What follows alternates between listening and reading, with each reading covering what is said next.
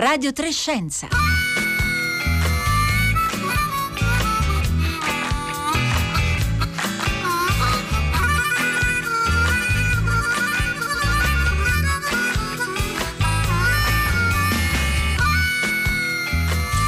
Buongiorno da Marco Motta, bentornati all'ascolto di Radio Trescenza in questo giovedì 25 marzo in cui le parole di Dante, l'avete sentito anche poco fa a Radio Tremondo con Linda Laura Battaglia, stanno attraversando eh, il palinsesto di Radio 3, Radio 3 risuonando in tutto il paese, per questo appunto Dante D per i 700 anni della morte del sommo poeta. Oggi il protagonista della nostra puntata sarà Dante poeta della scienza, non solo perché di scienza, di filosofia naturale sono disseminate le opere dantesche dalla Divina Commedia al convivio, ma anche perché e qui ci faremo guidare da riflessione che ci ha lasciato Pietro Greco nel pensiero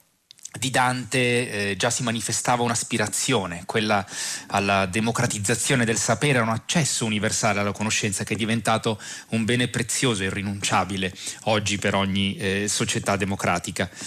si potrebbe intravedere qui il rischio di voler per forza attualizzare Dante, ma a noi pare che si tratti soprattutto di riconoscere, come ha sottolineato anche il Presidente della Repubblica, Sergio Mattarella, l'universalità di Dante. Allora sentiremo naturalmente che cosa ne pensano eh, i due ospiti che tra poco ascolteremo, vogliamo sentire anche che cosa ne pensate voi, ci avete eh, già scritto vi ringraziamo per questo su Twitter citando eh, terzine della Divina Commedia eh, in cui sono eh, appunto toccate questioni scientifiche. Allora vi invitiamo a continuare a scriverci su Twitter, su Facebook, ma anche naturalmente durante eh, la diretta al nostro numero eh, dove potete inviare sms o whatsapp il 335 5634 296.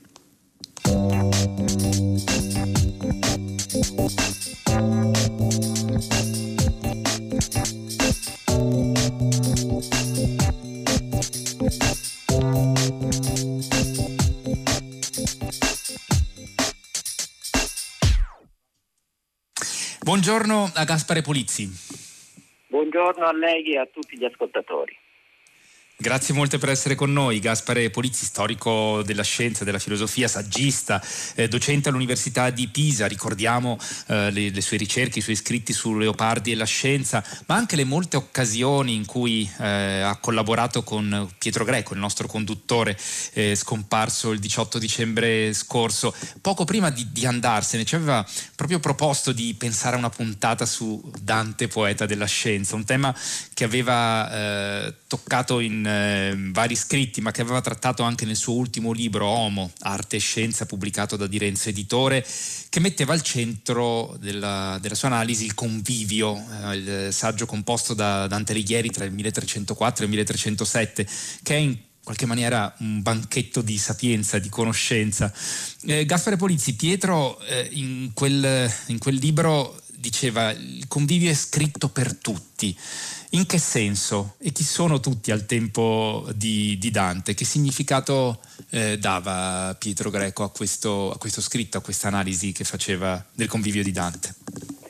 Ecco, mi faccia innanzitutto dire che con grande piacere ricordo qui Pietro e parlo anche eh, con lui in qualche modo, perché le sue ricerche, le sue riflessioni su Dante sono di lungo periodo, non sono episodiche e devo dire che le sue ricerche hanno due temi che sono tutti e due intrecciati con la figura di Dante. Il primo è quello della scienza come aspetto unificante e fondativo della cultura nella storia dell'Europa. Ricordo che Pietro ha composto un, una grande impresa in cinque volumi, La scienza e l'Europa, e il primo volume, nel primo volume c'era un capitolo su Dante come punto di partenza di questa unificazione e fondazione della cultura scientifica come cultura europea. E il secondo, come diceva lei, è il tema della comunicazione della conoscenza, in un'età come la nostra che è età dell'informazione e della conoscenza. Pietro aveva ben chiaro,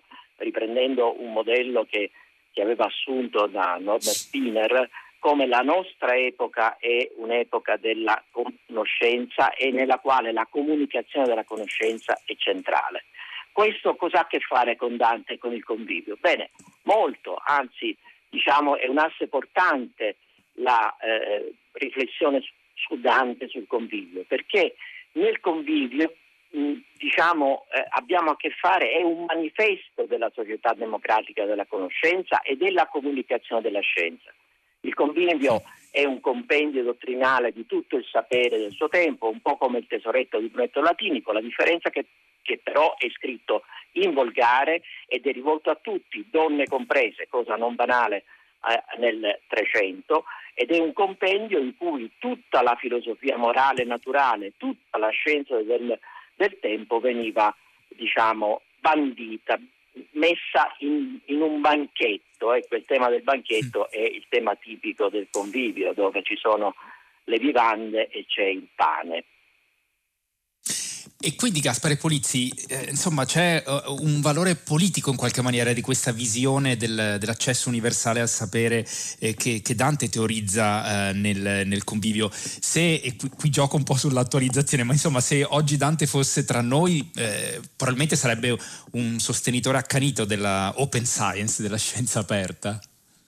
Ma assolutamente sì, e del resto basta eh, direi anche leggere alcuni passaggi del convivio a partire dal trattato primo, dal capitolo primo del primo trattato. Eh, il convivio eh, intanto eh, mette al centro la scienza e questo è un aspetto indiscutibile. La scienza è ultima perfezione della nostra anima nella quale sta la nostra ultima felicità. Tutti naturalmente al suo desiderio siamo subietti, tutti naturalmente, quindi tutti senza distinzione.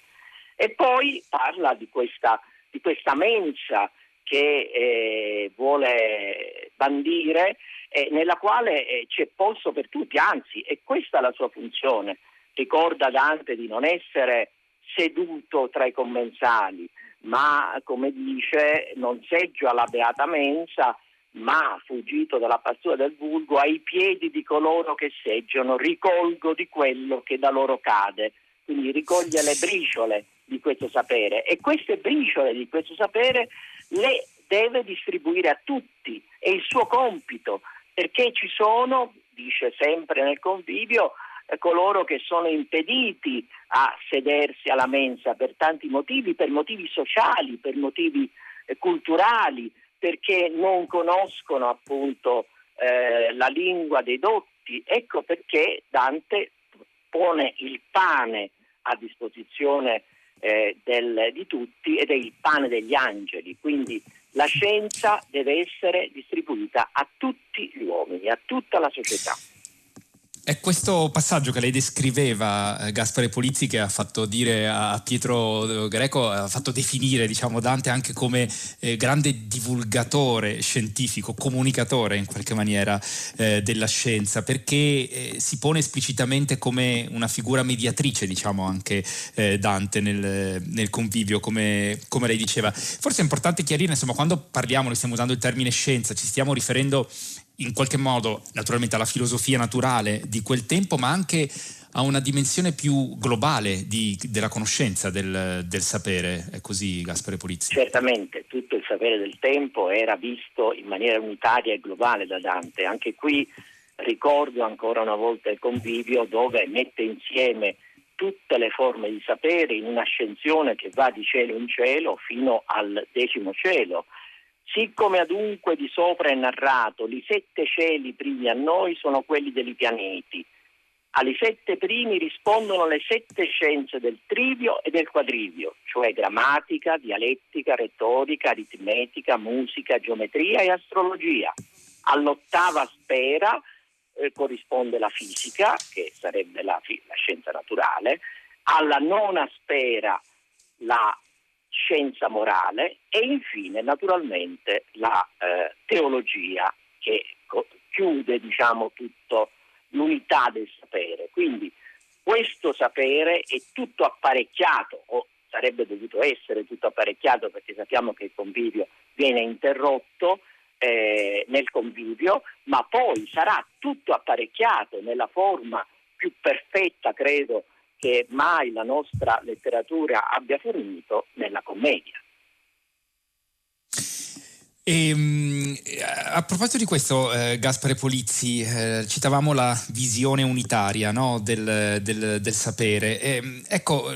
sempre nell'analisi che, che, che Pietro Greco eh, faceva del, del, pensiero di Dante, eh, insomma, in qualche maniera in questa visione unitaria, eh, anche tra filosofia, letteratura, scienza, lui vedeva la radice di quella che, che Italo Calvino poi eh, definì la vocazione profonda della letteratura italiana, eh, per cui poi Galileo, eh, per esempio, è stato uno dei più grandi scrittori della storia della letteratura italiana. È così? Calvino aveva visto davvero bene, aveva sottolineato come la nostra dimensione letteraria è unica nel mondo proprio per la sua visione cosmica e per il suo rapporto tra dimensione cosmica e letteratura. Eh, una verità filosofica che viene fatta scaturire dalla letteratura la ritrova Calvino innanzitutto in Dante, quindi Dante come poeta della scienza, come poeta cosmico. Questa linea cosmica la, eh, Calvino la ritrova poi in eh, Galilei, ma la ritrova anche in Ariosto, la ritrova infine in Leopardi e possiamo inserire naturalmente in questa linea lo stesso Italo Calvino. Questa vocazione cosmica è una vocazione profonda della letteratura italiana che in realtà se noi confrontiamo con le altre letterature è unica perché questo rapporto tra letteratura, filosofia e scienza in questi grandi autori italiani non si ritrova in altra parte del mondo. E ci scrive Claudio da Verona al 335 56 34 296 volere a tutti i costi attualizzare i messaggi contenuti negli scritti di Dante non so se sia corretto nei suoi confronti di sicuro la forma con la quale si è espresso ovvero l'uso della lingua quindi il volgare è poi divenuta la lingua da lui parlata ovviamente voluta e adeguata direi che è la prima e grande rivoluzione che egli ha fatto. E poi chiaramente le opere che ci ha lasciato sono frutto del suo momento eh, storico. Eh, vorrei che ci soffermassimo un attimo eh, su questo aspetto Gaspare Polizzi perché lo dicevo in apertura si sta dibattendo anche in queste ore, lo ha menzionato anche il Presidente della Repubblica Sergio Mattarella nel suo discorso eh, su Dante in occasione dei 700 anni dalla scomparsa, appunto il rischio di voler per forza attualizzare. Qui però c'è eh, davvero anche nel, nel messaggio eh, che emerge dal convivio un po' un messaggio universale che nasce naturalmente da condizioni storiche al contorno eh, molto diverse da quelle eh, attuali e che però in qualche maniera eh, ci ci indicano un'aspirazione eh, su cui eh, dobbiamo ancora lavorare, come dicevamo all'inizio, proprio la questione de- dell'accesso in particolare universale al sapere, alla conoscenza. Certamente le condizioni che sono estremamente diverse, però mettiamo conto su un aspetto, su due aspetti fondamentali. Uno, appunto, l'uso per la prima volta della lingua volgare, quindi l'uso dello strumento della lingua che poi sarà l'italiano per parlare a tutti, l'impegno a parlare a tutti, quindi la vocazione espressa, come, come ho già letto nello stesso convivio, di essere un linguaggio universale di comunicazione. E poi se andiamo alla commedia, eh beh, la commedia è rivolta davvero a tutti gli uomini L'obiettivo della commedia, come anche ricordato Enrico Malato per fare il nome di uno dei grandi dantisti del nostro tempo, è l'obiettivo del riscatto dell'umanità, di tutta l'umanità e questo riscatto dell'umanità non può non avvenire attraverso l'espressione, la comunicazione di tutto lo scibile, di tutto il sapere. Quindi Dante, nella Divina Media, in questo poeta sacro al quale ha posto mano e cielo e terra, ha come obiettivo quello di parlare a tutti gli uomini del mondo, a tutti gli uomini del, del suo tempo. E, e questo eh, diciamo, è, eh, non è eh, un segno di attualizzazione, è un segno universale, cioè è un messaggio che lascia a noi e che lascerà in, in tutti i tempi. Eh, Gaspare Polizzi, prima di, di, salutarla, ringraziandola molto per essere stato con noi a Radio Trescenza, le vorrei chiedere di anticiparci, accennarci al lavoro di ricerca che sta eh, facendo eh, assieme al fisico Giuseppe Mussardo su in qualche maniera un viaggio parallelo di due figure ehm, su cui pubblicherete eh, prossime, nei prossimi mesi eh, un volume. E le due figure sono quelle di Dante appunto e di Marco Polo. Noi abbiamo pensato a questo rapporto che è poco frequentato e che in realtà è molto importante dal punto di vista anche simbolico, perché erano due quasi coetanei, eh, vissero esperienze diciamo nello stesso mondo, anche se in maniera radicalmente diversa. Probabilmente si conobbero e si incontrarono a Venezia proprio nell'ultimo anno di vita di Dante, quando Dante andò a Venezia e in ogni caso l'uno fa un viaggio visionario e cosmico, viaggio della conoscenza, viaggio verso il cielo, verso Dio, l'altro fa un viaggio molto terrestre, materiale, ma anch'esso straordinario in un mondo sconosciuto, un mondo incognito, peraltro appunto un mondo incognito che Dante ricorda per esempio più volte, in particolare nel folle volo di Ulisse, lì eh, c'è un confronto con Marco Polo, c'è un vero confronto anche se non è citato Marco Polo, perché voler oltrepassare i limiti posti da Dio per andare in posti incogniti è per Dante eh, vietato dalla, eh, da, da, da, Dio stesso, quindi è un modo diverso di, di intendere il mondo. Sono due visioni opposte del Trecento, due visioni eh, di viaggi cosmici o terrestri del, del Trecento. Volevo eh, ricordare una cosa soltanto a proposito Prego. di Pietro, che Pietro eh, parlò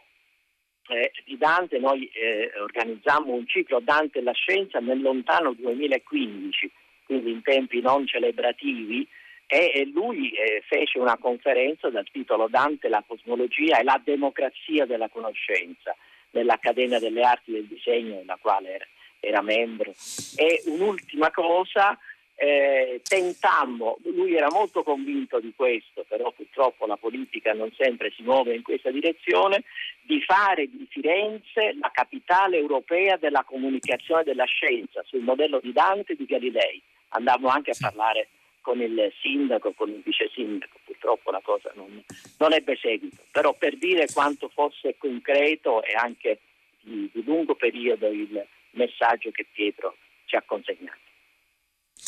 E grazie Gaspare Polizzi per aver ricordato anche questi progetti, questa visione, le citava appunto eh, questa conferenza di Pietro Greco anche su Dante e la cosmologia e di questo eh, parleremo tra poco. Grazie ancora Gaspare Polizzi, lo ricordo, eh, saggista, storico della scienza all'Università eh, di Pisa, ricordo anche il libro che abbiamo citato di Pietro Greco, Homo, Arte e Scienza, pubblicato da Di Renzo Editore. Per proseguire questo viaggio eh, nella conoscenza e nel cosmo eh, dantesco. E ascoltiamo innanzitutto adesso le sue parole, perché da oggi parte il progetto 100 giorni con Dante, grandi interpreti per la Divina Commedia, un podcast al giorno sul sito eh, di Radio 3 dalle registrazioni eh, del Teatro Nazionale di eh, Genova, andate sulla homepage di Radio 3 eh, e potrete eh, saperne di più. E noi intanto ci facciamo eh, guidare dalle parole di Dante sul finire dell'undicesimo canto dell'inferno con la lettura di Paolo Giuranna.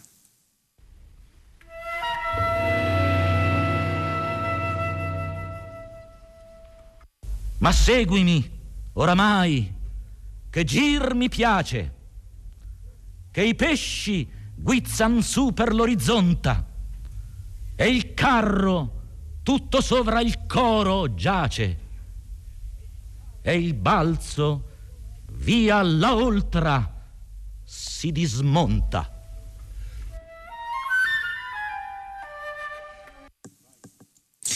E le parole di Dante dal finire del canto undicesimo della Divina Commedia sono quasi eh, tanto evocative quanto l'immagine eh, della Via Lattea che abbiamo commentato ieri qui a Radio Trescenza, quel mosaico eh, di immagini composte dal, da un astrofotografo eh, finlandese. E questo insomma è uno dei moltissimi riferimenti che ricorrono nella Divina Commedia all'astronomia e ad altri eh, contenuti scientifici, ma proprio i cieli, la cosmologia dantesca guardiamo parliamo ora con l'aiuto di Marco Bersanelli. Buongiorno e benvenuto.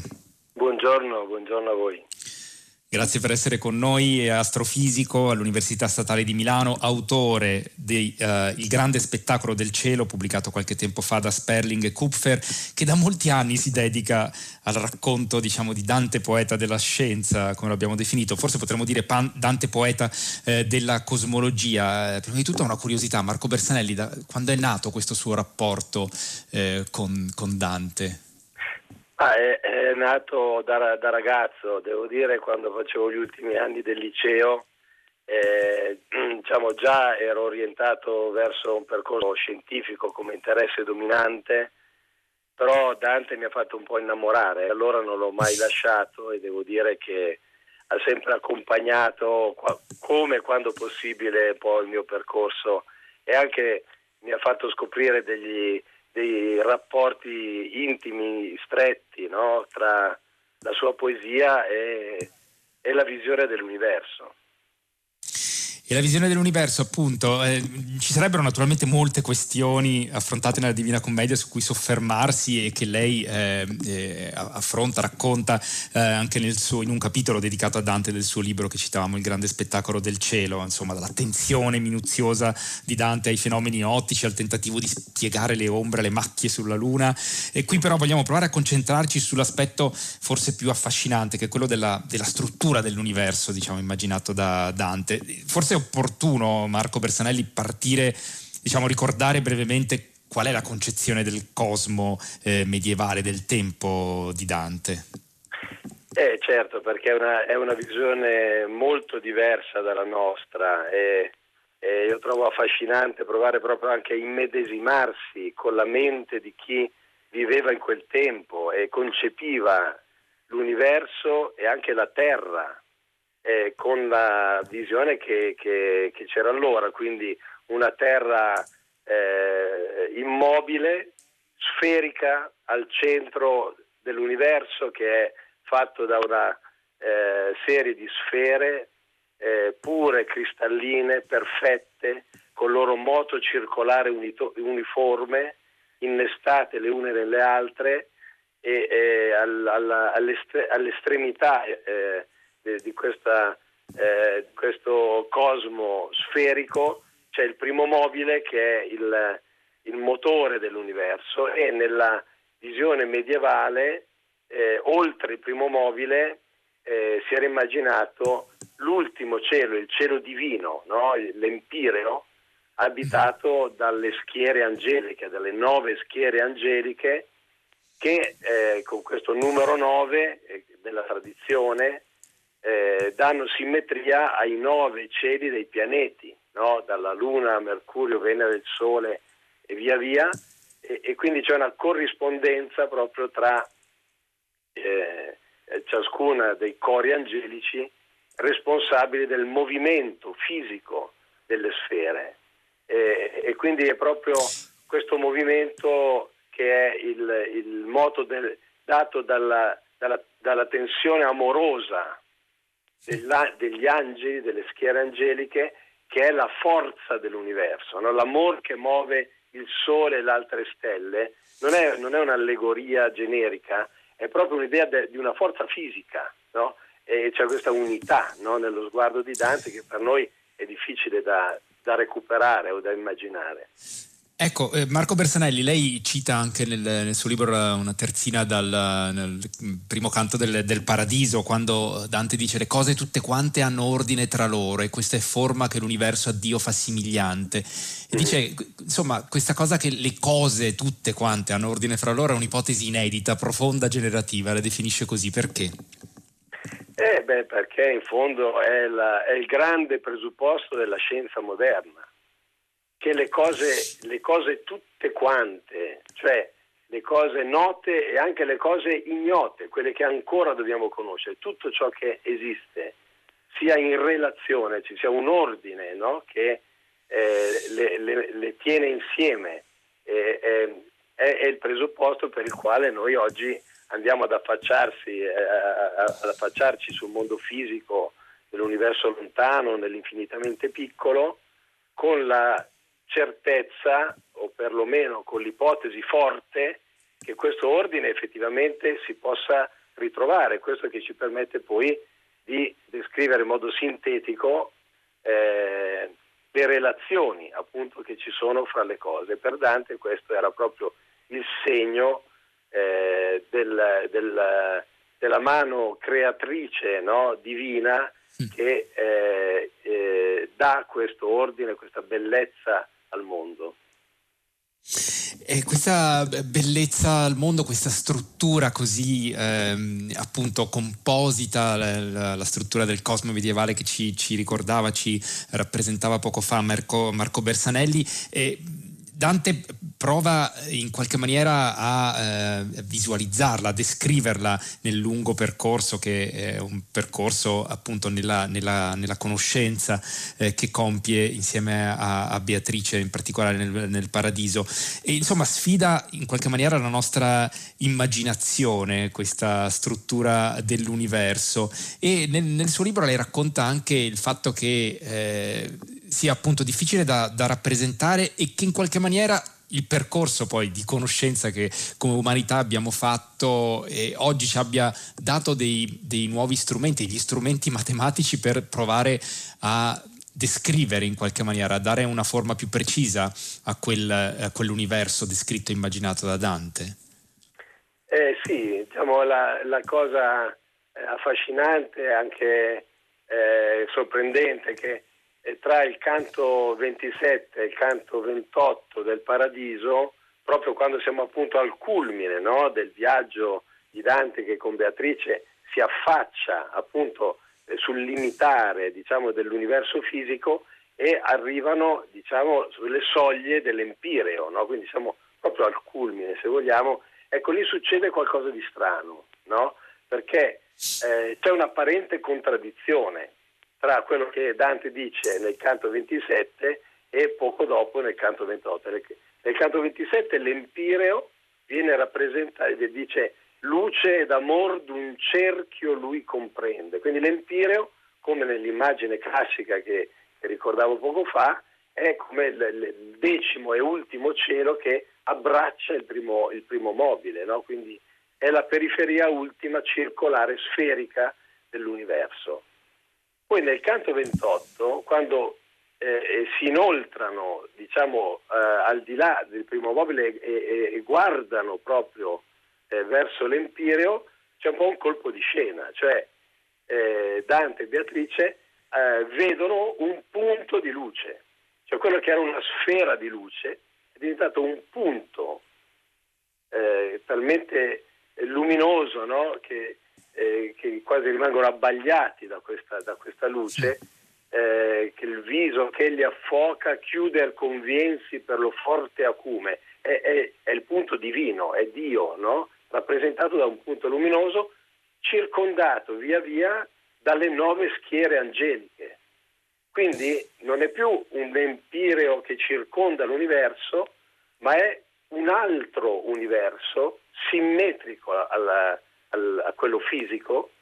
eh, e che però diciamo, fa, fa, contraddizione con quello appena ha detto. No? Allora, e quindi Marco Bersanelli, lei dice che serve una quarta dimensione in qualche maniera per provare a descrivere questa, questa struttura e questa, dare ragione di questa contraddizione. Eh, beh sì, questo è come lo diremmo oggi noi, ecco, la quarta dimensione. Io, io penso più, più propriamente che, eh, che Dante abbia, abbia, potuto concepire che eh, quell'ultima sfera